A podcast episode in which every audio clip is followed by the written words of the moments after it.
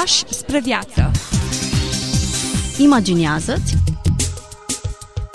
Descoperă. Caută. Trăiește.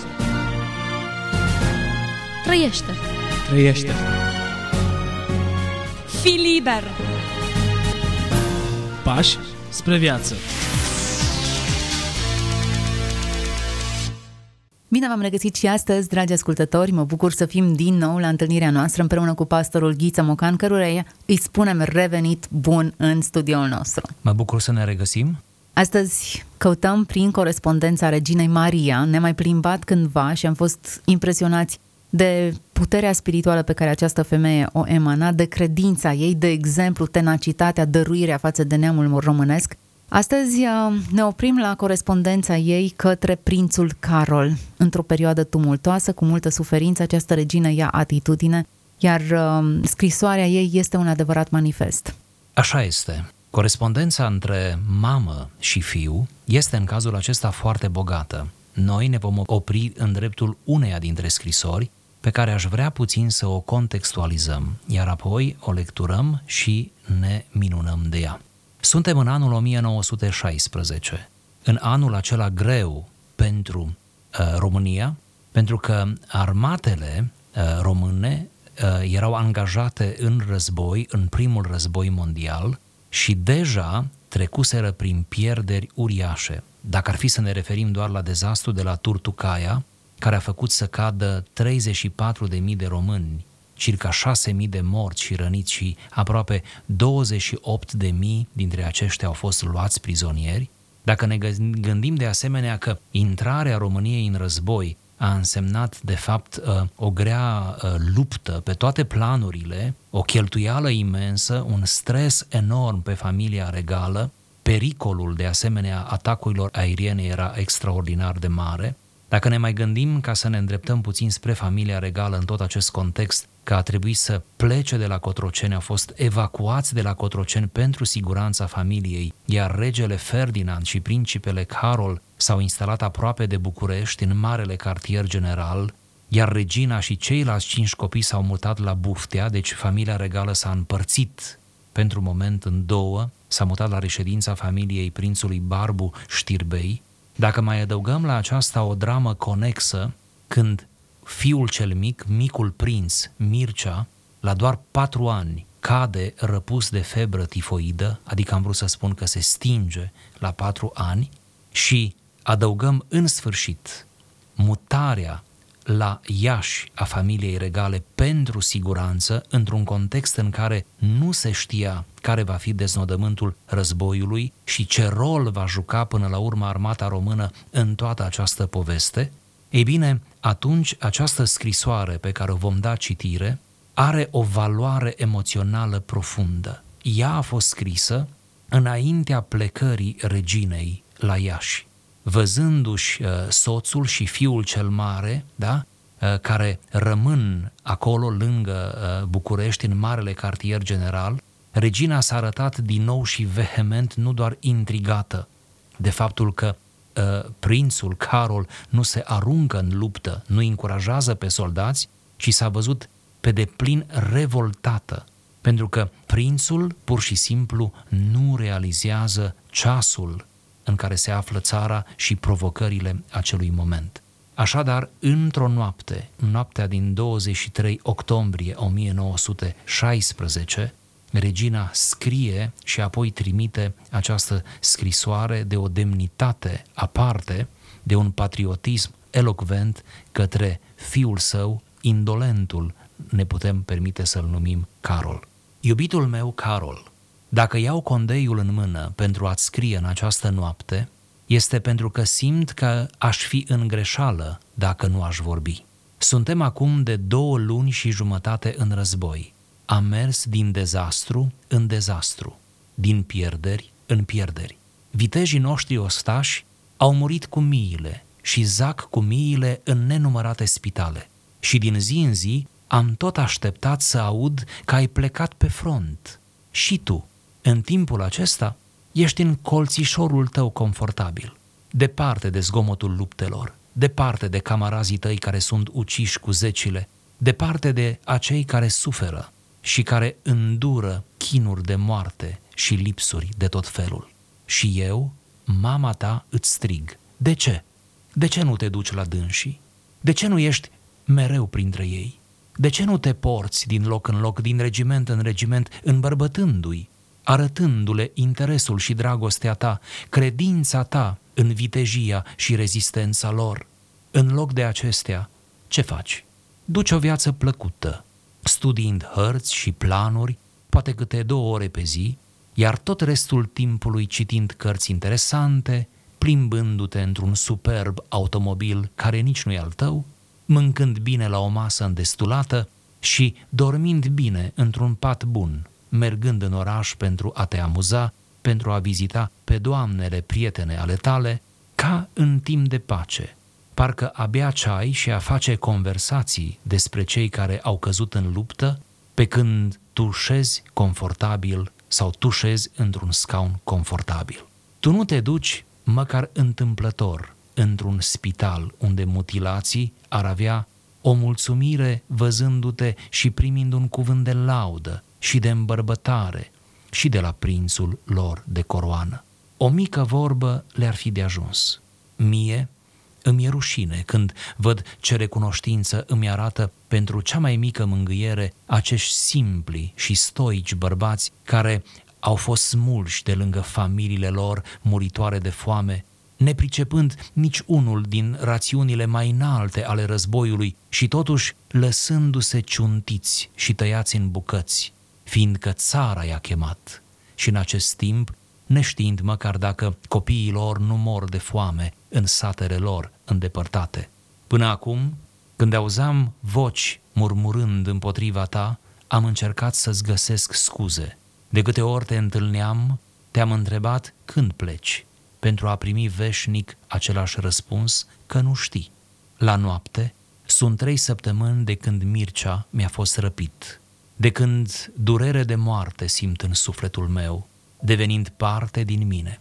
Nu cer de la ceilalți să continue a fi în doliu și a plânge cu mine. Lacrimile le vărs noaptea, când nu pot fi o greutate pentru nimeni, dar apăsarea pe care o port cu mine nu mă împiedică de a încerca tot ce pot pentru a ajuta pe alții să aline suferințele intolerabile răspândite peste toată țara. De ce nu mă ajuți, împlinindu-ți partea ta? Cum poți tu suporta să stai în liniște pe când țara ta este invadată și când fiecare zi aduce știri din ce în ce mai disperate? Cum de nu înțelegi oare rolul admirabil pe care l-ar putea avea? Toți țin la tine, te socotesc viitorul lor și tu te vei folosi de luptele lor și de sângele pe care îl varsă. Și tu niciodată nu îi însoțești, niciodată nu te apropii de ei, niciodată nu te poți smulge de la confortul și de prinderile tale egoiste zilnice pentru a le aduce un cuvânt de nădejde sau de îmbărbătare. O, dacă aș fi eu un bărbat în aceste clipe. Și mai ales acela pentru care toți duc lupta. Aș fi întotdeauna lângă dânsii, oriunde și pretutindeni, ca un steag spre care toți ochii ar fi îndreptați, în care toate sufletele ar avea credință. Îți dai prea puțin seama de gloriosul noroc pe care îl nesocotești. Ai putea să fii mândria ostașilor, credința lor, nădejdea lor. Și în loc de aceasta nu știi nimic. Nimic decât un băiat mare care își pierde vremea pe acasă. Cum poți îndura să auzi că batalionul tău e aproape cu totul distrus, că abia unul din tinerii tăi camarazi a scăpat, fără ca tu să fi încercat măcar să te apropii de ei sau să afli în ce spitale au fost duși răniții și muribunzii. Erai prietenul lor în vremuri de petreceri. N-ar trebui să fii de două ori prietenul lor în vremuri de război? Scriu cuvinte aspre, dar le simt pe fiecare. Am tot așteptat și iar am așteptat să te văd purtându-te cum speram că te vei purta. Și am așteptat în zadar, astfel încât în noaptea aceasta, când sufletul meu cade aproape sub apăsarea prea mare, fac apel la tine, fiul meu, ca să-ți îndeplinești datoria în adevăratul sens al cuvântului. Și ce glorioasă datorie, așa de rar sortită unui bărbat. Două părți din iubita noastră țară e încălcată de dușman. Fiecare oră aduce o știre mai dezastruoasă și tu continui să-ți duci înainte viața egoistă.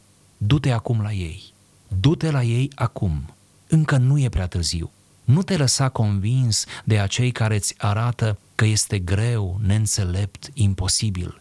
Crede pe mama ta care a fost odată o femeie curajoasă și fericită, care azi e nenorocită, dar încă e curajoasă, gata să înfrunte și pericolul și adversitatea fără să se plângă. Fii fiul ce aș dori să fii, fiul care cred că ești în adevăr. N-ai dreptul să împărtășești primejdiile celorlalți, dar du-te de împărtășește ceea ce poți din greutățile și suferințele lor, du-te și ia parte la speranțele și temerile lor. N-am să-ți dau ordine. Ești acum un bărbat matur, dar îți spun că te voi binecuvânta din adâncul sufletului meu însângerat, dacă mă vei face mândră de tine, dacă îți îndeplinești datoria precum s-ar cuveni. Gândește-te la micul Mircea în mormântul lui rece și părăsit. Gândește-te la nopțile mele de întristare solitară și fără mângâiere. Atunci, poate vei ținea să faci ca sufletul meu îndurerat să fie mândru, dacă nu mai poate fi fericit. Aceasta este ce-ți cer, fiul meu, mama ta. Emoționantă scrisoare, dură, puternică, mobilizatoare. Oare ce putea să-i spună în plus față de ceea ce i-a spus acestui fiu ca să-l mobilizeze și să-l facă să fie ceea ce trebuia să fie pentru acel moment de criză? Eu zic că era păcat să nu oferim această scrisoare ascultătorilor noștri, mai ales că aici avem o regină, mamă. Aici se îmbină în mod perfect uh, responsabilitatea poziției cu suferința, emoția mamei. Era o mamă îndoliată, era o mamă care și-a îngropat copilul la doar patru ani și care, ce frumos spune în scrisoare, nu are pretenția ca toată țara să plângă cu ea. Nu cheamă tot neamul să fie în doliu pentru că a murit prințul Mircea, pentru că avea țara pentru ce să plângă. Ea își plângea această pierdere noaptea, când nimeni nu o vedea.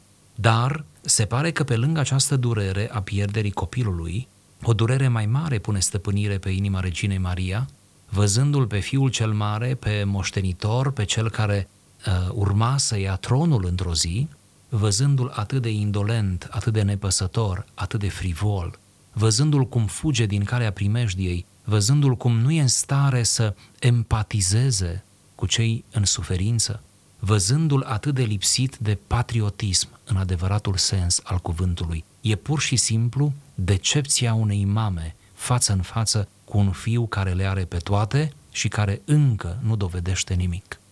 Asistăm aici la durerea unei mame care vede denaturarea și deturnarea caracterului fiului ei. Până la urmă e simbolul unei generații, indolența, nepăsarea, colțișorul de confort în care nicio responsabilitate nu plonjează asupra umerii tăi. Nu este oare un simptom al vremurilor în care trăim? Da. Oare câte mame ar trebui să pună scrisori de genul acesta și să În timp ce citeam această scrisoare, mă gândeam că nu e scrisoarea Reginei Maria doar, ci este scrisoarea pe care poate multe mame nu știu să o scrie. De aceea le putem da ca model, ca alinare. E scrisoarea pe care multe mame ar putea, poate cu mici modificări, foarte mici, nesemnificative, să o trimită către fiii lor, către băieții lor care nu vor să se maturizeze, chiar și către fiicele lor, dar mai ales către fiii lor, care în continuare trăiesc atât de comod, fără să-și asume responsabilități. Unii dintre ei, și să mă iertați că fac această remarcă, dar parcă se înmulțesc aceste cazuri, unii dintre ei chiar se căsătoresc și nici după căsătorie, o vreme îndelungată, nu se maturizează. Și situația devine mai complicată când nu mai e doar el, fiul tău, ci este, iată, acum un bărbat căsătorit care continuă să fie dependent de părinți, continuă să fie irresponsabil, lipsit de curaj, lipsit de planuri, lipsit de, de, de bărbăție până la urmă. iată că reproșul pe care mama îl aduce e indolența, nepăsarea față de ce se întâmplă în jur. Indolența aceasta e ca o, ca o boală, o maladie.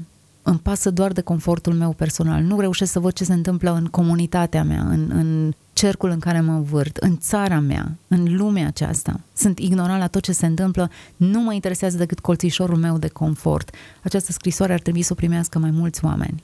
Așa este. De asemenea, ca să rămânem în uh, contextul acestei scrisori, să menționăm că toți prinții și mai ales acei băieți care, prin natura împrejurărilor, aveau perspectiva tronului, erau educați inclusiv din punct de vedere militar și astăzi e la fel în familiile regale. Deci, un prinț trebuia să obțină anumite grade militare și trebuia să facă parte dintr-un anumit regiment pe care să-l conducă, chiar dacă lucrul acesta se întâmpla poate mai degrabă onorific. Deci, această dimensiune militară a pregătirii, a vieții unui prinț era foarte importantă și în contextul acesta să citim indignarea reginei Maria. Tu ești un militar, că el realmente, în bună măsură, era un militar, iar regimentul tău, și aici nu este o metaforă, regimentul tău a fost distrus și tu, tu nu arzi, pe tine nu te interesează, tu nu mergi. Este și o nuanță frumoasă în scrisoare la un moment dat, dacă ați remarcat-o, spune, într-adevăr, tu nu poți să te expui ca ceilalți, pentru că viața ta trebuie totuși protejată, tu ești viitorul, nu? Uh, regal al acestei țări. Tu nu te poți expune, dar poți să mergi în spatele liniei de front, dar poți să mergi în spital, poți să mergi la moribunzi, dar poți să-i aduni undeva și să le ții un discurs din acela motivațional, încurajator. Poți să fii speranța lor, poți să fii credința lor, poți să fii exponentul da? pentru ei. Adică uh, faptul că trebuie să fii protejat nu înseamnă că uh, trebuie să fii leneș și indolent.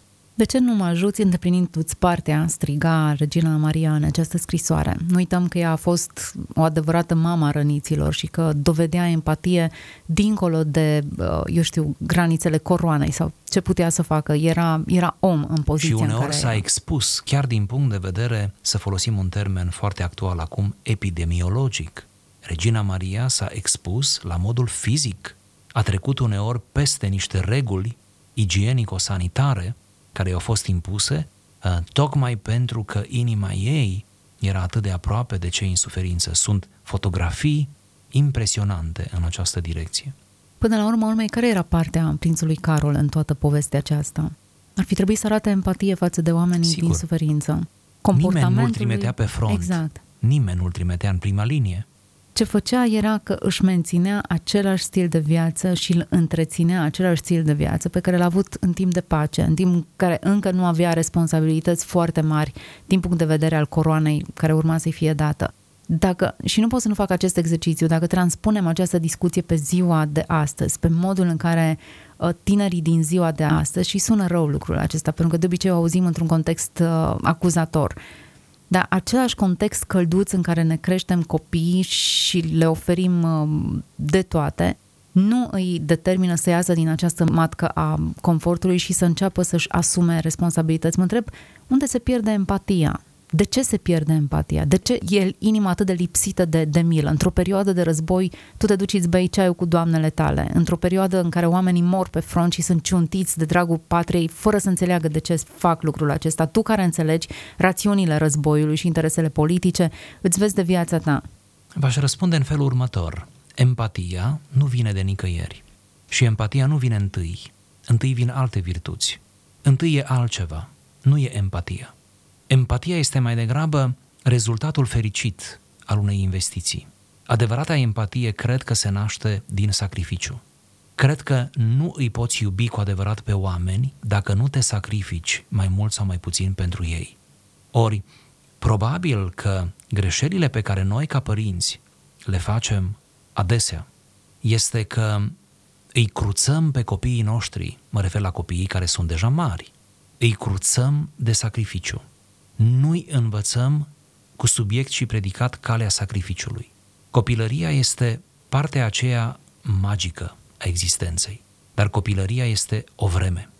După copilărie, după magie, în copilărie ne facem uh, ce vrem noi. În fiecare zi avem în copilărie o altă profesie. Într-o zi suntem piloți, în altă zi suntem uh, polițiști, în altă zi suntem profesori, depinde de, uh, de obicei de mediul în care ne mișcăm. În copilărie, fiecare zi are visul ei, are profesia ei. Ei bine, în momentul în care am trecut de această perioadă magică a vieții, trebuie să ne decidem ce cale urmăm, iar viața e prea puțină și noi suntem prea limitați ca să le putem realiza pe toate cele care le-am visat în copilărie. Trebuie să ne alegem una dintre ele pe care să ne ducem. Presupunem că ne-am ales-o, iar părinții trebuie să aibă un rol extrem de înțelept în a-i ajuta pe copii să-și aleagă o cale în viață, un drum în viață. Și când spun drum, mă refer inclusiv profesional. Ei bine, odată ce ne-am ales, ajungem la concluzia, ca și copii, asistați de părinți, ajungem la concluzia că trebuie să facem sacrificii pentru a ne atinge scopul acela. Că trebuie să tăiem din orele de joacă pe calculator, că trebuie să stăm mai puțin cu prietenii afară, că trebuie să ne organizăm somnul, că nu ne mai putem permite să ne uh, uh distrugem orele de somn, nopțile, și că încet, încet trebuie să tăiem de undeva ca să punem altundeva. Toți acei copii care cresc în spiritul acesta de sacrificiu ajung invariabil să empatizeze cu ceilalți care sunt în suferință, care sunt mai neputincioși, care poate fac și ei uh, la rândul lor anumite, anumite sacrificii. Și eu cred că copiii care cresc într-un spirit corect de sacrificiu îi vor cinsti până la urmă și pe părinții lor și da. vor vedea sacrificiul din spate pe care l-au făcut părinții în mod nevăzut și nepretențios ani de zile. Iată o pledoarie pentru suferință sau da. pentru lecțiile pe care suferința le aduce. Ne întoarcem la acest Carol care nu împlinește așteptările mamei lui, a, a părinților, am putea spune ale părinților. Din potrivă. Din potrivă, o dezamăgește prin comportament. Spunea ea, o, dacă și eu bărbat, cum nu m-aș duce pe front, cum nu aș prelua eu toate aceste responsabilități, cum se poate oare tu să disprețuiești onoarea care ți se face, să poți să fii acolo? Cum de nu-ți dai seama de șansele pe care le ai? Oare cât de mult și-ar dori această mamă să intre ea în pielea fiului ei și să-i transfere porția aceea de înțelepciune și de responsabilitate pe care acesta nu o are? Dar interesant, cât de îndurerată e această mamă, totuși vede potențialul.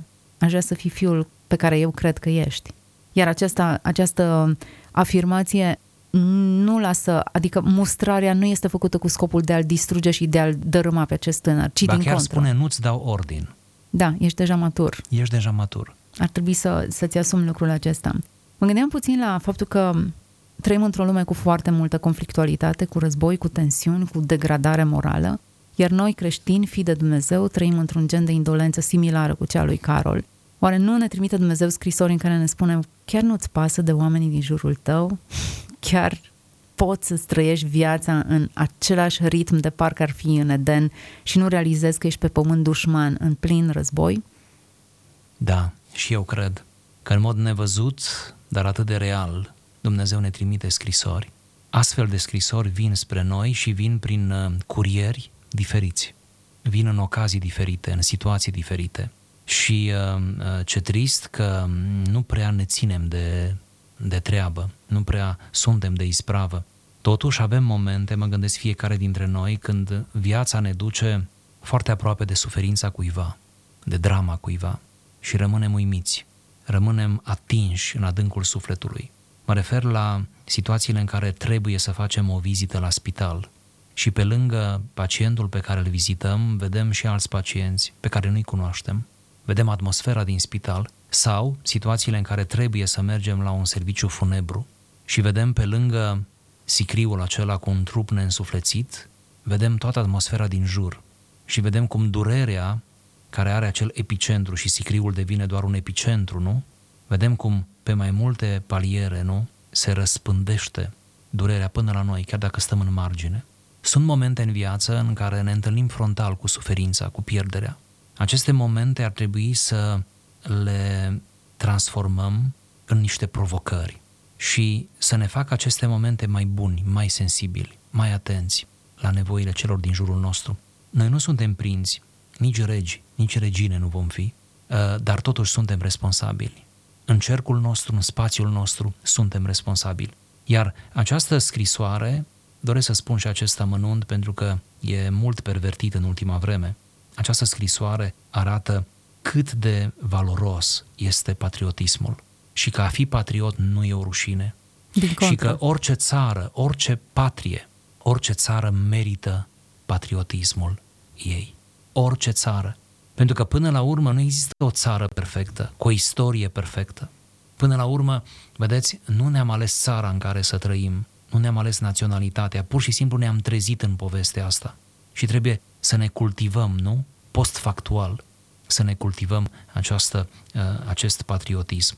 Mă gândesc că mai multă rugăciune pentru țară, mă gândesc că mai frumos vorbit despre înaintașii noștri care merită elogiați, ne-ar prinde bine. Mă bucur pentru această pledoarie și atenționare. Patriotismul a fost mult de valorizat în ultima perioadă. Ba chiar ni s-a indus ideea că nici nu ai pentru ce să fii mândru de țara ta, de mândria aceasta e o valoare asociată cu comunismul și o perioadă în care se vorbea exagerat de mult și nejustificat despre țară. E bine, cred că e momentul să le așezăm lucrurile la locul lor și să spunem Dumnezeu a îngăduit să ne naștem într-o țară frumoasă și binecuvântată și ar trebui să apărăm ceea ce avem și să ne raportăm cu recunoștință și cu sentimentul acela apartenenței. Suntem născuți aici cu un anumit scop și cu un anumit sens. Suntem români și nu ar trebui să ne fie rușine. Și știu că cei care ne urmăresc acum de peste graniță se gândesc cu mult mai multă nostalgie și dragoste la țară decât o facem noi, cei care suntem aici. Și aș mai adăuga ceva. Poate Vă rog. n-ar trebui să fie nici o slujbă publică de biserică fără o rugăciune sau măcar un moment în care să pomenim țara. Foarte bună propunere. Sper printre cei care ne ascultă că uh, pun la inimă acest lucru și că încep să-și asume rugăciune pentru țară, rugăciune pentru conducătorii acestei țări, pentru, pentru toți românii, oriunde ar fi ei. Doamne, binecuvântează România, binecuvântează-ne Amin. pe noi. Suntem la finalul acestei ediții. Mulțumim pentru această întoarcere în trecut înspre Regina Maria, o femeie care ne-a lăsat o moștenire atât de vastă și de bogată, dincolo de vulnerabilizarea temerilor ei, al plânsului din toiul nopții pentru fiul pe care l-a îngropat. Există un exemplu de determinare, de sacrificiu, de empo- empatie, de patriotism, din care avem cu toții de învățat. Așa este. Dumnezeu să ne dea înțelepciunea de a pune la inimă aceste lucruri și fie ca generații de tineri responsabili și plini de curaj și de asumarea responsabilităților să crească de acum încolo, luând, bineînțeles, exemplu de la noi, cei care ne-am asumat aceasta. Toate cele bune! Pași spre viață. Imaginează-ți, Descoperă. Caută. Trăiește. trăiește. Trăiește. Fii liber. Pași spre viață.